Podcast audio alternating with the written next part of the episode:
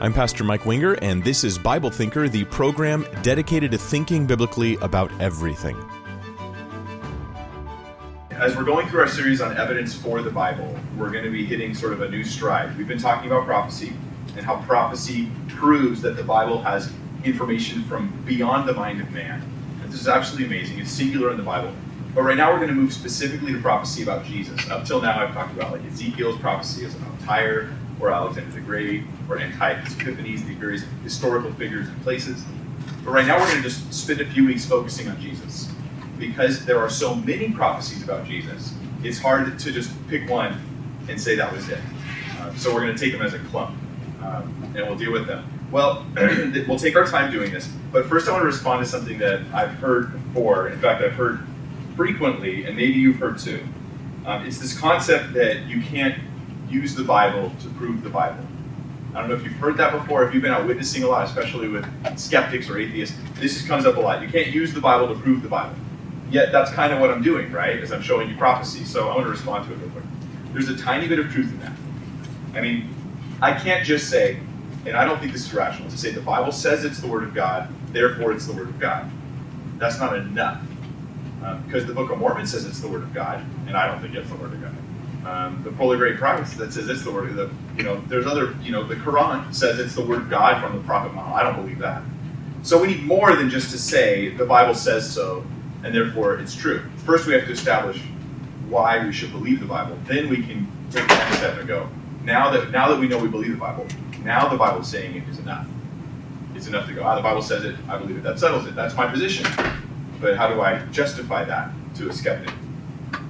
So I don't want to have an overgeneralization by saying you can't use the Bible to prove the Bible, because that's like saying you can't use a hundred dollar bill to prove that it's a genuine hundred dollar bill.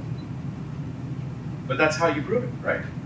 Like if I if I had a hundred dollar bill, I'd pull it out of my wallet right now and show you that there's all these special features in a hundred dollar bill. There's a whole bunch of special features from the, the paper, which is actually like a type of cloth that it's made out of, to there's certain parts of the ink that never dries on your hundred dollar bill. It never quite dries. You can rub it and it'll actually blur, and that's one of the ways to test it. You can you can touch the ribs on the jacket of the portrait of the president, and you can actually scrape your thumb and, and feel a on the ribs. And it's because they they do that as a, one of the ways to check it. There's the threads that are in, in it as well. There's a there's a you know the little different colored threads. Then you've got just the look and then the feel. It just feels a certain way. You just kind of know. Like that's hey, this doesn't feel like money. And then you've got the color. That particular color green can only be used on American currency. That's it. We don't use it on anything else. If someone else tries to use it, then that's considered illegal. And then we've got um, a little strip nowadays inside that actually has a little cloth strip inside, and if you hold it up to the light, you can see it where it'll it'll have printed on that cloth strip hundred dollars to tell you the denomination of, of that bill. All these checks, and there's even another one that I just found out about as I was studying because I just I geek out on these things, right? That there's around the portrait, there's what looks like a little blurry black line, but if you put a magnifying glass up to it, you'll see that it's actually micro letters that say United States of America. In just tiny little micro printing. I've never noticed it before because I don't have magnifying glasses. These are just normal glasses.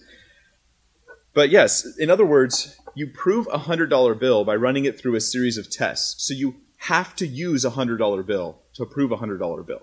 It's unavoidable. so you have to use the Bible to prove the Bible. You've got to run it through tests. And that's what prophecy is.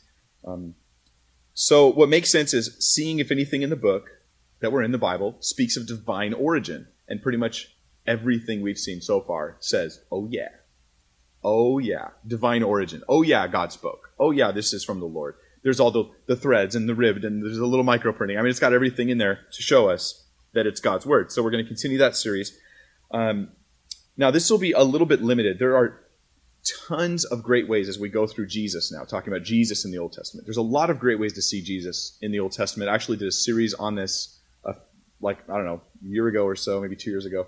And we just talked about Jesus in the Old Testament. This won't be the same as that because I'm not going to talk about every way we see Jesus in the, in the Bible but rather um, the more sort of prophetic, foreshadowing ways we see Jesus that I think help make our case that he is the Messiah of the Old Testament.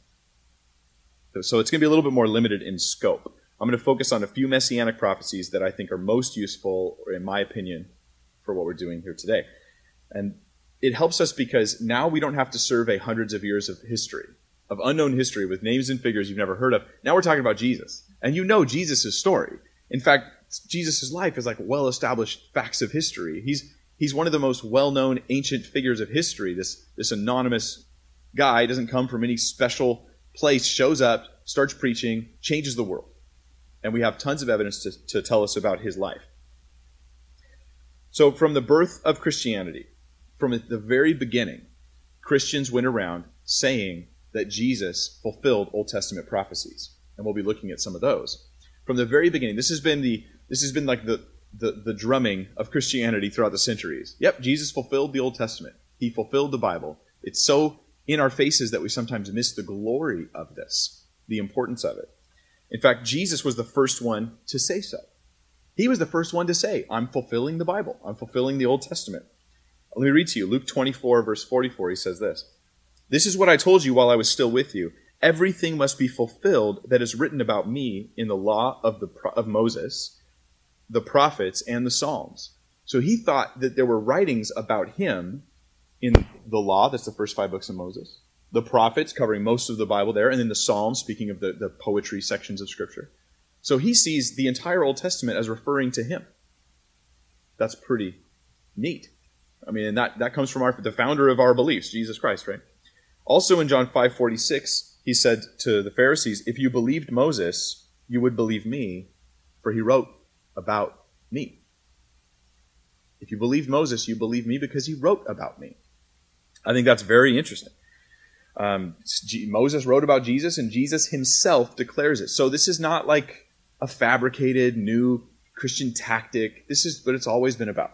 That's what it's always been about. Now, I want to show you one that I think is really interesting. Um, it's not typical prophecy per se, but it's too interesting to skip.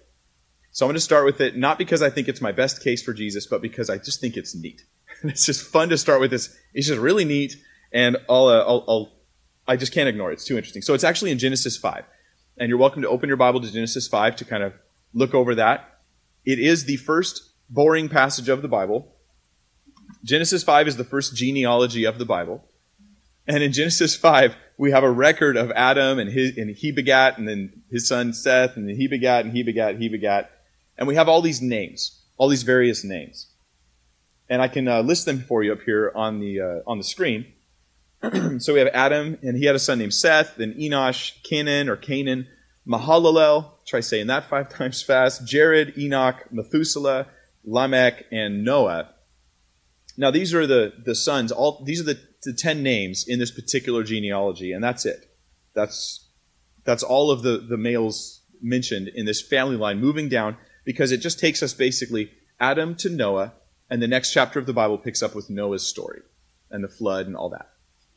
Now, these names have meanings, and it's possible through some research to find out what the names mean. They're not all uncontroversial. I'll get back to that later, but here's the meaning of these names. Adam, you probably know this one. Anybody know Adam means Adam means man. Adam was the man. He was the first man. He in fact, there are some translations if you compare them, Genesis, where we read about Adam, it will sometimes translate his name as Adam, and another translation will translate it as man, because they're just trying to figure out which one was meant there, the name proper or, or perhaps the word man. He had a son named Seth, and Seth means appointed. Seth means appointed. This is Genesis 4:25 assures us of this. There's no debate on Seth, at least no reasonable debate. Adam knew his wife again, and she bore a son and named him Seth. And then she says this, "For God has appointed another seed for me instead of Abel, whom Cain killed. So she sees, says, Oh, God's appointed me another son, names her son Seth, means appointed. Enosh means mortal. Mortal. It's from the root anash, Enosh, anash. It's um, to be incurable. It's used of wounds, grief, woe, sickness, or wickedness, even. But it's from a root word. Now, the reason why names are a little tricky to figure out is because if you look at an old text, and you see a word, you can look at the words around it to figure out what that word means. You know, like if I said, I'm going to bloop bloop off the bleachers, then you could guess what bloop bloop means. Maybe bloop bloop means jump, fall, You know, it means something along those lines probably. But if I if I have a name in an ancient text, there's no context to tell you what that name means. So what you do is you look for root words and that sort of thing. It's it's a whole different kind of study looking for the meaning of names. But that root word probably anash. Then you've got uh. His name means sorrow, and the root word there is kina, Kinan, kina, and it's from the same same root as the word meaning elegy or a dirge. A dirge is a fancy word for a, a funeral song, a sad type of funeral song. That's what a dirge is. Um, in fact, um, it also means to lament. And so you've got the kinan meaning sorrow or sadness, that sort of thing. Mahalalel means the blessed God, the blessed God. Mahalo, mahalal is blessed or praise. And then El, the EL at the end of the name, is a shortened version of Elohim or God. This is very common in Hebrew names. In fact, it might be common in some of our names. An EL at the end of a name usually means God. For instance, um, Daniel, Dan, Danny L, right? Daniel means God is my judge. Michael, that's my name. It means who is like God. Right? Mikael, that means who is like God. Nathaniel, it means gift of, you guessed it, God. So there's the L at the end there. So Mahalalel is blessed God or the blessed God, the praised God. That's the idea. Then you have Jared, which means shall come down. And this comes from the root yarad, which means shall come down. That's pretty much what it means. Jared means shall come down. This is not, this one's not particularly debated. And then you've got Enoch, which means teaching. Or it could also mean dedicated, um, or even disciple could mean that. So it has something to do with like teaching and, and, and committing to a cause, like a discipling type thing. Some say dedicated. Um, in fact, there are Jews who make a lot of, there's a lot of Jewish, in, not in Christian circles, but in especially older Jewish circles saying, what's, what's up with Enoch? There's a lot of curiosity about Enoch. And there's a groups of them that think he was the first teacher. And he maybe he invented writing because the root of his name related to teaching. So that's the idea. Um, I don't think he invented writing. I think God probably just gave it to man when he created him. Good luck inventing writing. But, but yes. So then you have Methuselah. Methuselah is really interesting. His name means his death shall bring. His death shall bring. Now, uh, the year that Methuselah died, interestingly enough, is the same year, if you follow the chronologies, it's the same year the flood happened in the Bible. So the year Methuselah dies is the year the flood happens. And in the genealogies, we don't, we don't follow anybody else to that year. It's not as though we have a whole list of people that die on that year. It's just Methuselah who we're, we're bothering to find out about his death shall bring, almost as though it was somehow foreboding of the coming flood. Interestingly, also, is that Methuselah is the longest lived person recorded in the Bible. And so there's a sense of God's mercy and grace, as though, as though when Methuselah dies, that's when the flood's going to happen. And then he just lives and he keeps living and he keeps living, as though God's just, God's, God delays judgment, but he stretches out mercy. You know what I mean? He, he pushes off judgment. He's slow to judge, but he's quick to forgive. And it's a beautiful, beautiful quality that we want to emulate from our Lord. So his death shall bring. Now, there are some debates about some of these names. Um, for instance, Methuselah is debated. Some people think it means um, uh, like a man with an arrow, or a man of an arrow. And so they're taking the name and splitting it into two things. Uh, the first part, Muth or Mathu, and then Salah. Actually, it's correctly pronounced Salah. you gotta there's, that's a Hebrew thing, right? I don't know if you can do that or not, but that's, that's part of how it goes. Well, salach or shalach, this, it means to bring or to send forth. And some people will, they'll fight against his name meaning his death shall bring by saying, oh no, it means arrow. So arrow is a derivative of that. It's not the actual root, but it's a derivative of it. Because what do you do with an arrow or a spear?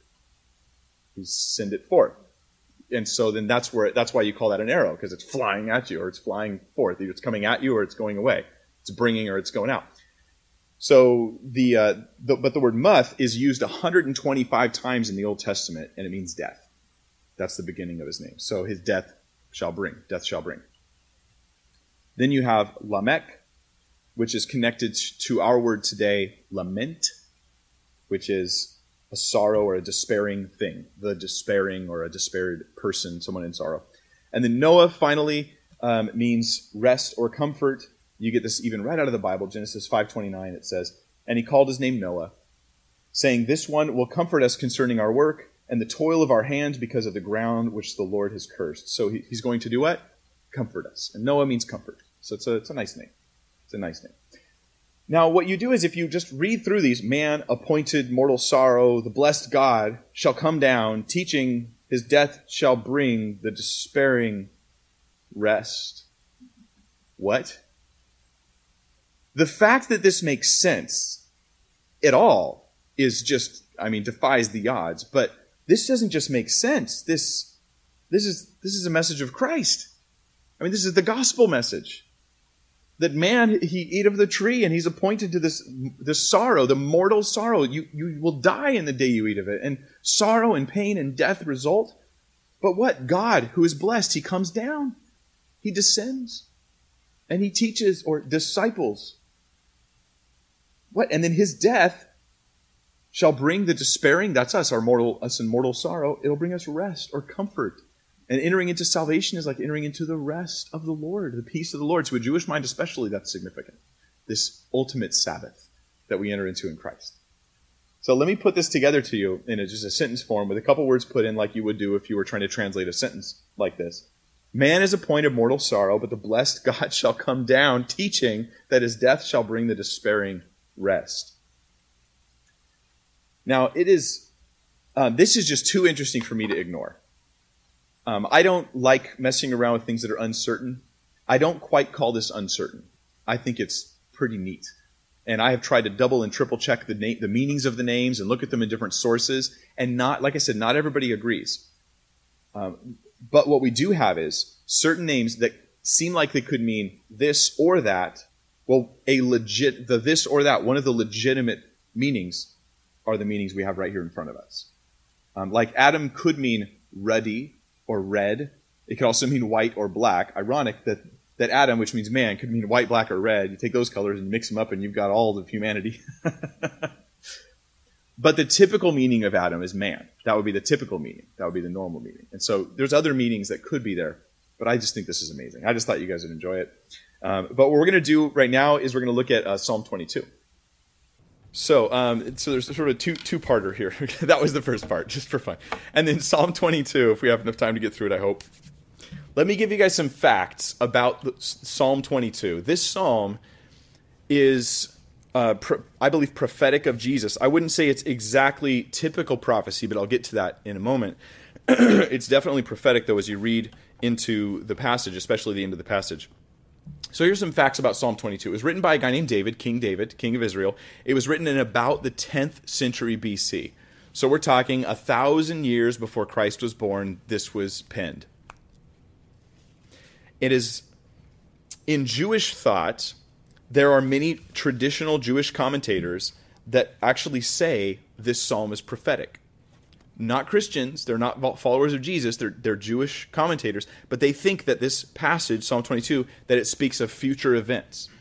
There are also very well respected rabbis, including a midrash from one of the most well respected rabbis from, excuse me, 1200 years ago, that said that David described the Messiah's suffering in Psalm 22. Why is that important? Because I just want to show that this isn't the Christian just hijacking the scripture of the Jew and saying, that's ours. But rather, as you read it, you're like, man, that's Jesus. Like, this is about Jesus. And we even have good reasons from Jewish sources to say that we should be looking for the Messiah here. So we'll be looking at it. Now, there's other Jewish interpretations. but the reality is that the Christian interpretation makes more sense. The other Jewish interpretations, what they do is they take the verses and they sort of piecemeal them out. This verse is about that person from history. This verse is about this verse is about the other person from history, and they sort of pick apart the scripture so it's no longer cohesive. But the Christian view makes it a cohesive thing. It all applies to Jesus. And as we read through it, Psalm 22, you'll realize that only hyperbole or really exaggeration, strong could really apply it to David because we know of no event in King David's life that fits with the things we're reading here. So, Psalm 22. Do you know the first person to quote this passage as applying to Jesus was Jesus? When Jesus was on the cross, in Matthew 27, verse 46, we read about it. He's on the cross. It's the ninth hour approximately. He is dying. He is about to die. And he cries out with a loud voice. He yells out, Eli, Eli, Lama Sabachthani. And this is translated for us. It says, That is, My God, my God, why have you forsaken me? And this grabs the heart of Christians because they're like, Oh, whoa, wait a minute. I thought Jesus was going there for a good cause, but now he's saying he's forsaken. And what's going on? Well, let me tell you. Jesus usually called God Father. That's what he usually said. He said, My Father, Father this, Father that. He'd pray, he'd say, Father. But here he says, My God, my God. Like there's a sense of distance there. And then he says, Why have you forsaken me? Well, in Jewish thought, there was a way of teaching people because they didn't have a Psalm 22. They just had a psalm. They didn't have them numbered the way we do now. So how would they remember? How would how would you know I was referencing Psalm 22? Well, what I would do is I would learn Psalm 22. You would learn Psalm 22. You'd memorize the whole thing. You'd quote it over and over. And then when I wanted to bring it back to your memory, I'd use association and I would just quote the first part. I'd say, you know, in the my God, my God, why have you forsaken me passage. And you go, dick, dick, dick, and association would bring that back to your mind. Just like the way we do with songs nowadays. Just like the way we do with songs. You know, I love you, you love me, we're a, and you got the whole song in your head now, you know. Sorry for that. So this Psalm 22 passage was quoted by Jesus, and it would have immediately to the to the faithful Jews around him loaded the whole passage into their minds. That's very interesting. He quotes it. Let's let's look at Psalm 22 now. It says, "To the chief musician set to the deer of the dawn, a psalm of David. My God, my God, why have you forsaken me? Why are you so far from helping me and from the words of my groaning?" So Jesus quotes it here for two reasons. One, the passage is true. He is being, in a sense, forsaken because he's taking our sin. He's being rejected so we can be accepted. Of course, he is brought back, he's received back, he overcomes. But there's a momentary, a temporary forsaking. And this is why I think there was darkness on the land for those three hours. It was showing that that the, the, the, the, weight of sin, the shame of sin. I, I feel that the shame of sin must have been worse than the cross itself, which was horrific. Um, and so he says, Why have you forsaken me? But also, he says it because he's trying to draw attention to this psalm he quotes this verse on the cross. To my knowledge, it's the only verse he quotes on the cross. And so he wants us to look at this in light of the cross because it's about him. Verse 2 Oh my God, I cry in the daytime, but you do not hear, and in the night season, and am not silent. But you are holy, enthroned in the praises of Israel. Our fathers trusted in you. They trusted, and you delivered them. They cried to you and were delivered. They trusted in you and were not ashamed. Now, there's repetition here because it's Hebrew poetry. This is a poetic thing, it's a psalm. But this, these verses, verses 2 through 5, it establishes two things. One, he is not impugning God's holiness. You are holy. He goes, When I say you, why have you forsaken me? I'm not saying you're unholy or you're doing wrong. I'm saying, why have you forsaken me? But you're still holy. There's, there's a tension here that we see on the cross. We see fulfilled on the cross. So he's not impugning God's authority, but he's also then mentioning all the people God has delivered. And he's like, hey man, they all get delivered, but not me. I'm forsaken, but they're delivered. Boy, this sounds like the cross too, doesn't it? He's forsaken that we might be forgiven. He's set aside that we might be brought in. It fits Jesus entirely. But now this is a cumulative case. It's not as though that one verse, now that convinces me, you know. But rather, as we read through the psalm, you'll see there's nobody else that this better fits. And it just kind of adds together as this great picture of Christ. So, verse 6, he says, But I am a worm and no man, a reproach of men and despised by the people. This worm, this worm actually is a very interesting thing. The idea, obviously, being a worm is being lowly, being pathetic, being despised and reproached. He's rejected. Uh, the people are rejecting him.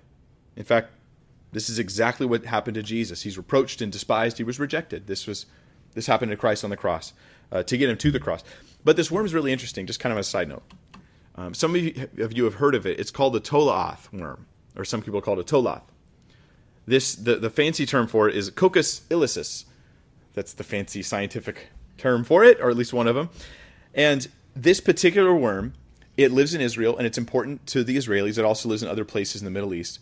Um, the Temple Institute just recently got a hold. That's in Israel. There's a there's an a group called the Temple Institute. They want to rebuild the temple, and they want to get together all the priest garments and everything, animals, everything they need to in order to actually have like old school Old Testament Judaism happening. Well, it's very important to them that they just got a shipment of these worms in, and they were able to do some demonstrations about how what they do. See, this worm is used to get the dye that they use on the priest's garments and even on the ram skins that covered the tabernacle. They used red dye. It has a very intense red dye that comes out of this out of this worm. So they've been pretty happy to get that. Now, what happens is this worm will go up and it will crawl up on a tree. It looks almost like an insect. You wouldn't think of it as a worm actually if you saw it. And it crawls up on, on, the, on a tree and attaches itself to a specific kind of oak tree. In fact, it's called the Kermes worm because that's the kind of oak that it attaches itself to. Well, then it gets stuck there and it basically creates a shell around itself that hardens and glues itself to this tree. Then it produces its eggs. The eggs hatch and they are born. The eggs, over the course of about three days, they eat the parent and consume that parent's living body. Then finally, the parent dies. And the eggs then they go out. I know this is a little gross, but it's a worm. It's okay. It's not a person. and then the uh, the over these three days, then finally the uh, the the red dye that's inside this this worm oozes out onto the tree. There actually be red stains on the trees from these worms, from this tolath. Then they go down. If you come back about three days later, you will see that the outer part of the worm has turned into a waxy, flaky white substance. And they use it. They actually use this. They make shellac out of it so that they can put it on wood. And they also use it as something to deal with people who have heart palpitations in medicine, this white stuff from the worm. So they use it for dye, they use it for several different things. This worm was very important back in the day. He says, I am a worm. Now, typically, the, worm to- the word tolath is not used. More often than not, it's a different word for worm, but this time it's tolath. Why? Because Jesus went up onto a tree and he died so that we, by feeding off of his sacrifice, might live. He left that tree stained. But three days later, three days later, he wasn't to be found. He was gone. It was empty. The tomb was empty and he had risen. And in fact, like the scripture says, Isaiah 118, come now, let us reason together, says the Lord, though your sins are like scarlet, red, they will be as white as snow. They are, though they are red like crimson, they shall be as wool. And so, like snow, it just turns white. I think this is really neat. Does that alone prove the Bible? Maybe not, but it sure helps, doesn't it? it sure offers us something wonderful to think about and really interesting to enjoy, in my opinion. So he says, I'm a worm, I'm a tolath in this passage. Verse 7 all those who see me ridicule me. They shoot out the lip. They shake their head, saying, He trusted in the Lord. Let him rescue him. Let him, let God deliver him, since he delights in him. So they shoot the lip out and they shake their head. This is just a way of insulting someone, it's a way of reproaching them. Uh, we might not do it nowadays. Maybe I don't shoot my lip out. Maybe I stick my tongue out. Mm, you know, maybe I, I don't wag my head. Maybe I shake my fist. It's just the same type of thing. And so they are mocking and ridiculing. And this was actually quoted, verse 8, quoted by the enemies of Jesus. Let me read to you. Matthew 27, verses 39 through 44 says this And those who passed by blasphemed him, wagging their heads and saying, You who destroy the temple and build it in three days, save yourself. If you are the Son of God, come down from the cross. Likewise, the chief priests also, mocking with the scribes and elders, said, He saved others himself he cannot save. If he is the king of Israel, let him now come down from the cross, and we will believe him. He trusted in God. Let him deliver him now, if he will have him. For he said, I am the Son of God. Even the robbers who were crucified with him reviled him with the same thing. So Jesus is Jesus fits this. He's one who, if you look at verses 7 and 8, you realize this person who is Psalm 22 is talking about, he's suffering. It appears God no longer approves of him even though in the past it's it was thought God did approve of him. Oh, if God delights in him, let him deliver him. This completely fits Jesus, and he's mocked, and it was actually fulfilled. And we'll get into. Some would say, well, those they just wrote those passages to make it look like. We'll get to that later. It'll be a while later in our evidence for the Bible series, but we will address that complaint. Verse nine. But you are he who took me out of the womb. You made me trust while on my mother's breasts. I was cast upon you from birth, from my mother's womb. You have been my God. It's interesting here. This person would have to be obviously a human. you know. And there were some debates: is the Messiah going to be a man or a human or not? Well, this passage would seem to indicate it's a human. There's a birth. There's a mother. No human father is mentioned, which is just interesting. Not mentioned. That doesn't prove the virgin birth, but it's consistent with it. It's consistent with the virgin birth. So this fits the humanity of the Messiah, um, which is a Christian theology thing. It's very important to us. Verse 11 Be not far from me, for trouble is near, for there is none to help me. Or to help, excuse me. Many bulls have surrounded me. Strong bulls of Bashan have encircled me. They gape at me with their mouths like a raging and roaring lion. It was typical in this poetry to use animals as a metaphor for people. So, bulls of Bashan refers to powerful people, people who are in power, strong bulls of Bashan. There, there are um, political or military powers coming against him, and this happened to Jesus. He had powerful enemies all around. Jewish and Gentile authorities, courts, militia, they all came against Christ.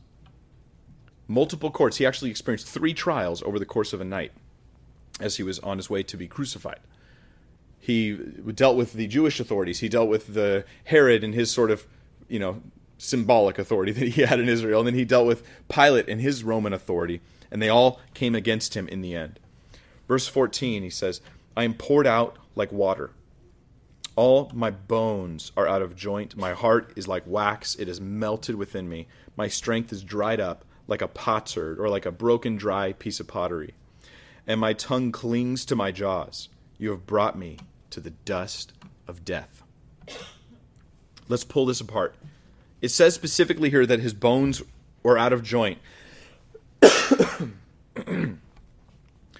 now, doctors have detailed what happens when someone's on the cross, when a crucifixion happens. And I don't want to get into a bunch of detail, but I want to talk about the pertinent details here.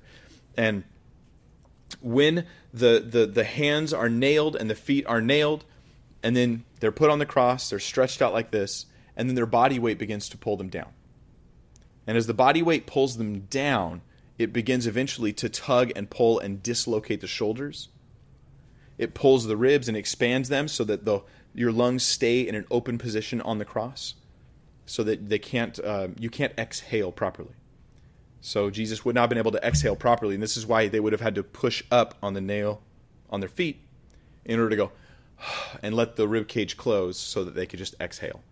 And this is why they'd break the legs because then they could no longer push up, so they could no longer exhale. That's why that would speed up the death on the cross. It would cause asphyxiation, and they would die. Either their either the breath or the heart pumping and giving out. This bones out of joint perfectly describes what happens on the cross. This word in the Hebrew also means spread out, the word out of joint. It also means spread out. My bones are all spread out. And this is I mean this is this this is the picture of the cross. Then it goes on, he says, I'm poured out like water. I mean, in general, physically, emotionally, Jesus was poured out in those ways. He was absolutely poured out.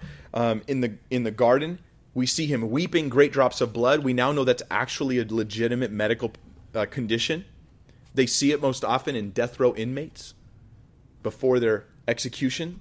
This is, I mean, I just, it's the, the crazy accuracy of this is just blows me away. I'm, I'm getting ahead of myself because now I'm talking about the scientific accuracy of the Bible, but but it's just factually true that this is, hey, that's reasonable. What he experienced in the garden the night before. Then he was taken, and he he didn't get any sleep that night. He was brought before a Jewish court. Then he was brought before Pilate. Then Pilate sent him over to Herod to be in court. They beat him in the Jewish court. They beat him in, with Herod, and then they take him to the Romans, and they beat him. And they beat him with the Roman flagellum, and then they hit him in the back, and they rip his back apart. I mean, just horrific beating, horrific beatings. they ripped out his beard. Uh, terrible stuff.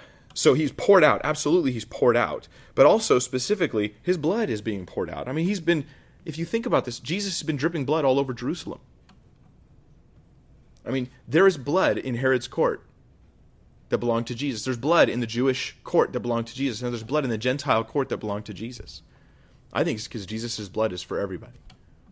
But he's been poured out. He's been poured out.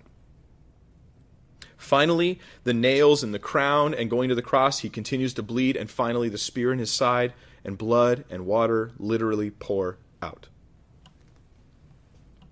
Jesus actually showed evidence of having having had a lot of blood loss. They call it hypovolemic shock or showing something along those lines.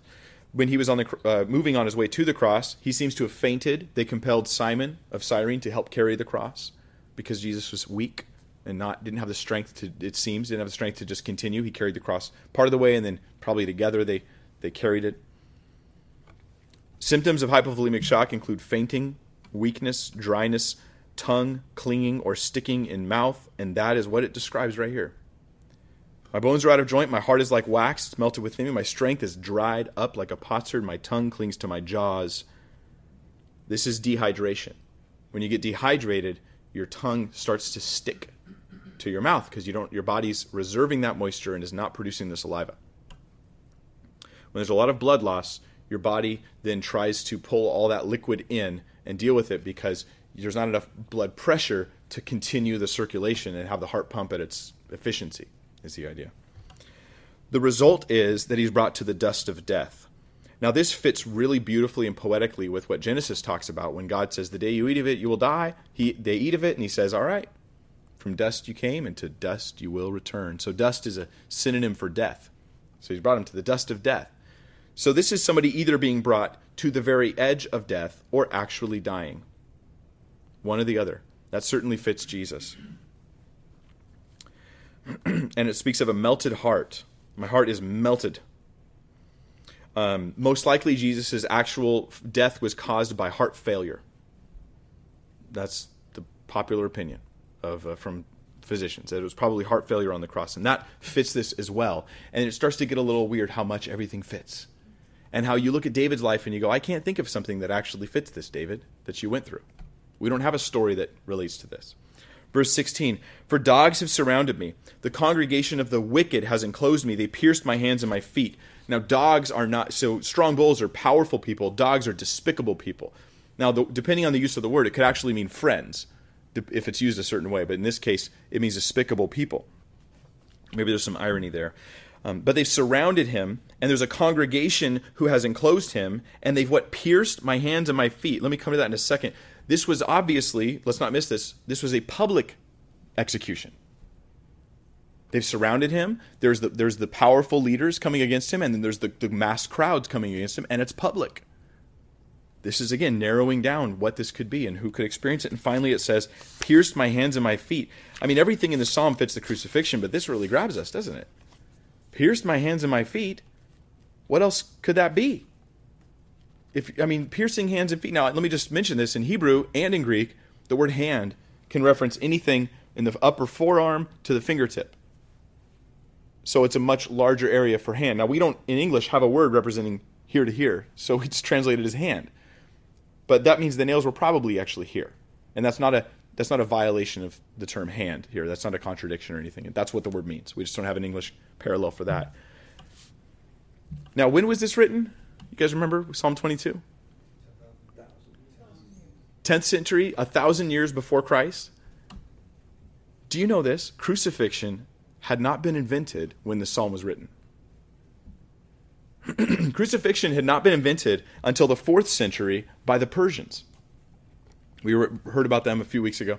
The Persians invented crucifixion, but they didn't perfect it. The Romans later, they took it and tweaked it and changed it here and there to make it a gruesome, long, slow, painful, terrifying process because they wanted to crucify victims publicly to say, don't mess with Rome. Now, if you were a Roman citizen, it was illegal to crucify you. I mean, they could execute you, but not crucify. So, this is why um, uh, Jesus was able to be crucified. He was not a Roman citizen. He was a Jew, but not a Roman. Paul was a Roman citizen. They couldn't have crucified him. so, this this is where it starts to get attacked. And let me let me respond to an attack because when I one of my goals, and I love doing this, I like to address the critics. I like to take the strongest accusations they'll come they'll come against us with, and then just deal with them ahead of time, right here in the in the in the moment. So here's the critical attack, and it comes here. The the attacks against the prophecies of Jesus typically come from Jewish anti-missionaries. That's a real term there's a group of uh, Jews called Jews for Jesus, and they go out and wonderful people, and they go out and they spread the truth of Christ that Jesus is the Messiah, and they spread it to the Jewish people. In response to this, there's been some, some traditional Jews who risen up, up, risen, rosen, raisin, r- raisin, I think it is. Uh, they, they've come up and they've decided we're going to combat these Jewish missionaries because they're successful. They show them Isaiah 53, they show them Psalm 22, and then Jews are like, he's the Messiah. So they've come against it. One of the leaders of this group is a guy named Rabbi Tovia Singer. So I'm trying to take their attacks. They have spent a lot of time and energy attacking the messianic prophecy, whereas most atheists haven't. So here I'm not talking about atheists. I'll talk about Jewish anti missionaries because they're the ones that seem to have the strongest accusations against these. So let me tell you what they say. Tovia Singer, he says that King James Version translators invented the word pierced right there. It doesn't say they pierced his hands and feet. It really says, like a lion, they are at my hands and my feet. And that the word's supposed to mean lion. Let me quote to you what he says. Rabbi Tovia Singer, he says, Needless to say, the phrase, they pierced my hands and my feet, is a Christian contrivance, or they made it up, that appears nowhere in the Jewish scriptures. Bear in mind, this stunning mistranslation of the 22nd Psalm did not occur because Christian translators were unaware of the correct meaning of this Hebrew word. Clearly, this was not the case. Let me translate fraud. The, that the translators of the, of the King James Version lied. They just straight up lied in order to make the psalm look like it was about Jesus. Now, never mind that everything else in the psalm is already very clearly applicable to Jesus. But so if we if we lost this word pierce, I mean, what would that mean? Well, let's look at it. Um, let's suppose that that he's right that it's meant that it should be translated like a lion. They're at my hands and my feet. This would mean extreme bodily violence is done to the hands and feet as though it were bit by a lion. This also fits crucifixion. As usual, it's a mountain out of a molehill. Uh, in fact, highly respected Jewish Rabbi Rashi, if you were Jewish, you'd be like, yes, he is very highly respected. You know, he's his. Uh, in fact, the Talmud is printed now with his commentary in it. The the Jewish Talmud, they just print it with his commentary. He's very well respected. He describes this verse and like his understanding, his commentary is that it's as though the hands and feet were crushed in a lion's mouth. Now, being having a you know eight inch iron spike driven through your wrist and your feet seems to fit that description to me. So we're still, if, even if it is, we're still able to apply this to Jesus very, very reasonably. But the question is, is it? Is pierced a bad translation? Why is it? Why is it in my Bible? I got New King James Version. Why would it be in there if it's such a bad translation? Well, here's what Rabbi to- Rabbi Tovia Singer is either unaware of or maybe forgetting conveniently at the moment. The Septuagint, we talked about this before, this is the oldest Jewish translation of the Old Testament. It's a Jewish translation, it's not Christian. It's before Jesus showed up. And it translates this into a Greek word, arixon, which means pierced. The oldest Jewish translation translates it as pierced. The oldest Jewish manuscript that's still in Hebrew is a Dead Sea Scrolls copy of this passage that goes back to the time before Christ and it translates it as a word ka'aru, which means to dig out or to bore through. My hands and feet are to dug out or bored through. So we pierced is a, another a good way to translate that. There's about a dozen medieval manuscripts that also agree with this, and the term "like a lion" is actually clumsy, because my hands and feet are like a lion. I mean, it doesn't it doesn't quite fit. You have to kind of play with it and try to make it. They're at my hands and feet like a like a lion. It doesn't really. You're, you're sort of adding things and mixing things up there. It's a little clumsy. So it it is pierced. It is pierced. But even if it wasn't, it would still it would still line up with crucifixion. I think that's neat. I like to deal with the critics' biggest attacks because when you first hear the attack, it's it's like intimidating. You're like, whoa, I don't know about all that, you know. I just read the book and it said, you know, and so it's fun to to just watch the critics break their knuckles on the Bible. That's my favorite thing. Verse 17, let's move on. He says, I can count all my bones. They look and stare at me. There's two things here. One is the idea of counting bones. This fits crucifixion. If, uh, if Jesus had been fully clothed, you would not, he would not be able to count his bones. But if he had had his clothes taken off, which he was naked or mostly naked on the cross, um, and then being stretched out and pulled up and ribs sticking out, you can count all your bones. This again fits the crucifixion entirely and doesn't fit any particular moment of David's life that we can think of. Also, they stare. That's the second thing. They stare. This means, again, it's in public. It is in public. He's being killed in this special fashion in public, and it's with the approval of the witnesses. They're just consenting, they're just staring and oogling at him. Add all this up, it's just amazing. Verse 18, in case your brain hasn't exploded enough, prepare for another round. Verse 18 says, They divide my garments among them, and for my clothing they cast lots. This is actually two different prophecies. Because if you were casting lots as gambling, like rolling dice, so lots would be just like dice, or rolling dice. So if you were dividing the garments, that's like, hey, you take some, I'll take some, you take some. But you're casting lots, well, now we're gambling for them. Which is it? Are we dividing or are we gambling? Well, this is very specifically, even though it was a thousand years later, it was fulfilled. Let me read it to you in John 19, verse 23 and 24. Then the soldiers, when they had crucified Jesus, took his garments and made four parts to each soldier a part. That would be divided my garments. And also the tunic. Now the tunic was without seam, woven from the top in one piece. It was a nice piece of clothing. Someone probably, someone who made it for him, probably made the clothing because they cared for Jesus and maybe appreciated him for healing or something. And so they say, Let us not tear it, but cast lots for it, whose it shall be. That the scripture might be fulfilled, and then it quotes from this psalm. They, they divided my garments among them, and for my clothing they cast lots. Therefore the soldiers did these things. Wow. Literally fulfilled. And every the whole psalm, it just keeps it just keeps connecting with Jesus' crucifixion. Verse 19, let's continue. And again, uh, they would say, oh, oh, they just, they just, the New Testament writers just added that in there. Now, there's no proof of that. There's no proof of that. The only reason to say that is because you just don't like it. just don't like it, so say it. But we'll come to that later as we get there in our Evidence for the Bible series. Verse 19.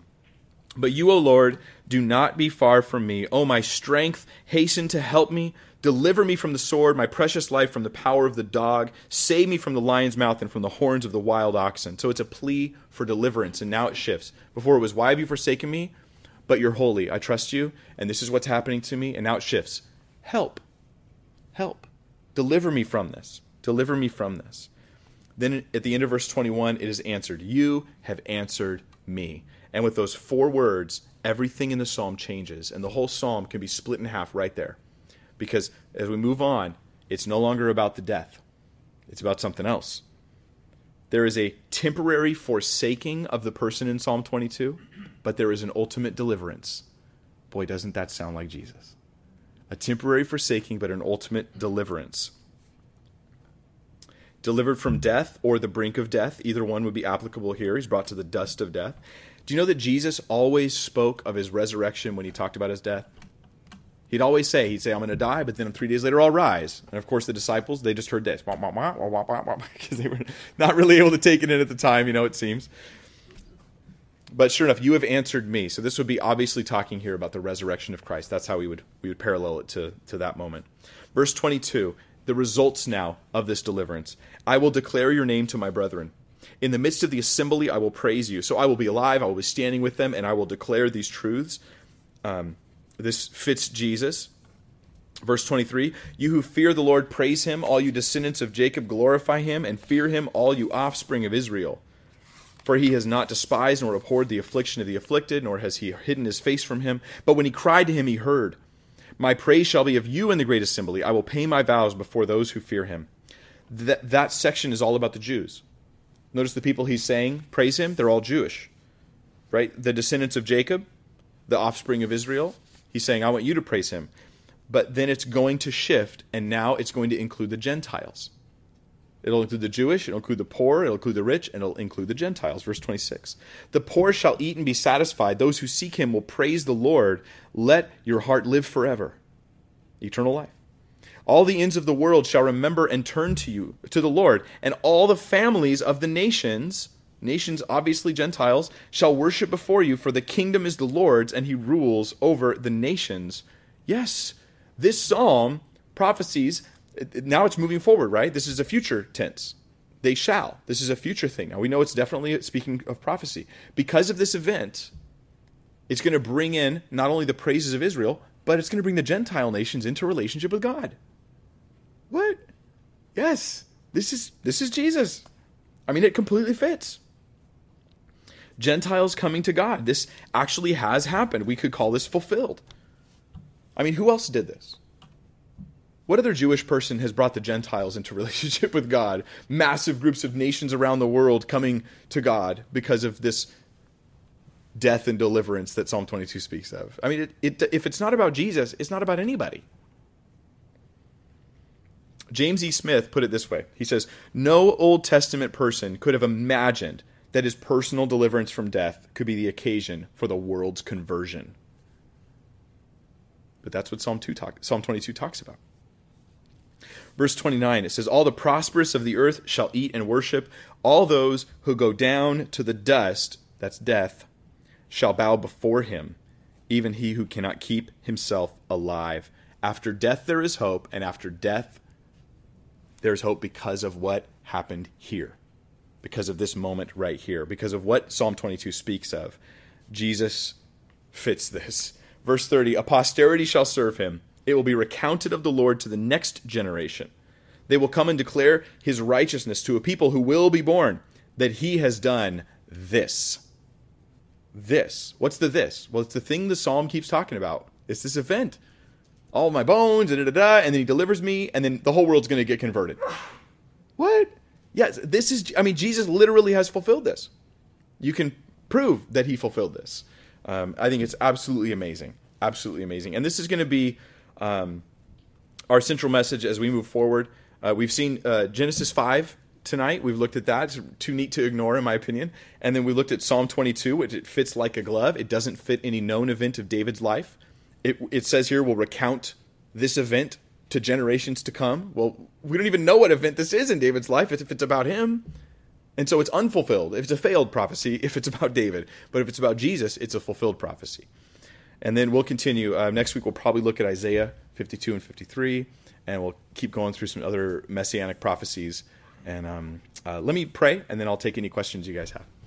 Uh, Father, we thank you for this time. It's so exciting to go through it. We pray that it would sink into our hearts, but also that we would be able to take these truths and share them with others and show them the good news of the gospel of Jesus Christ that, that he was forsaken that we could be forgiven, that he was taken into to judgment that we could be brought into to eternal life, that he was delivered, that he rose again from the dead. We pray, Lord, that we could be those who carry boldly the message of the gospel of Jesus to a world that needs it so bad, um, that we would see this continue to be fulfilled as more nations come to you, as more people turn and have their hope in God, that even if they go to the dust, they know that they'll be saved eternally. In Jesus' name, amen.